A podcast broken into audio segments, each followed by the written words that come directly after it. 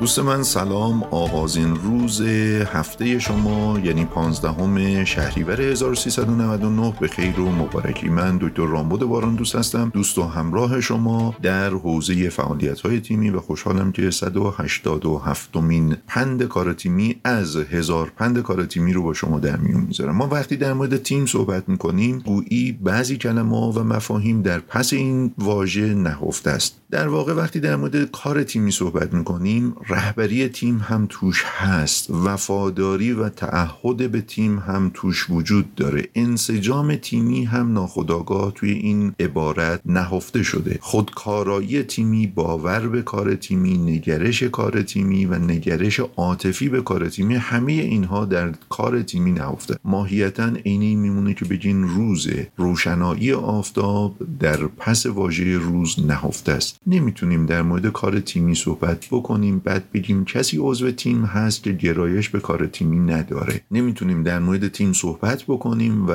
صحبتی از رهبری تیم و وظیفه رهبری اشاره نکنیم. نمی‌تونیم در مورد تیم صحبت بکنیم و بگیم کسی هست که وفادار و متعهد به تیم و انسجام تیمی نیست و باور به فعالیت های تیمی نداره. تیم ماهیتا این کلمات توش نهفته است.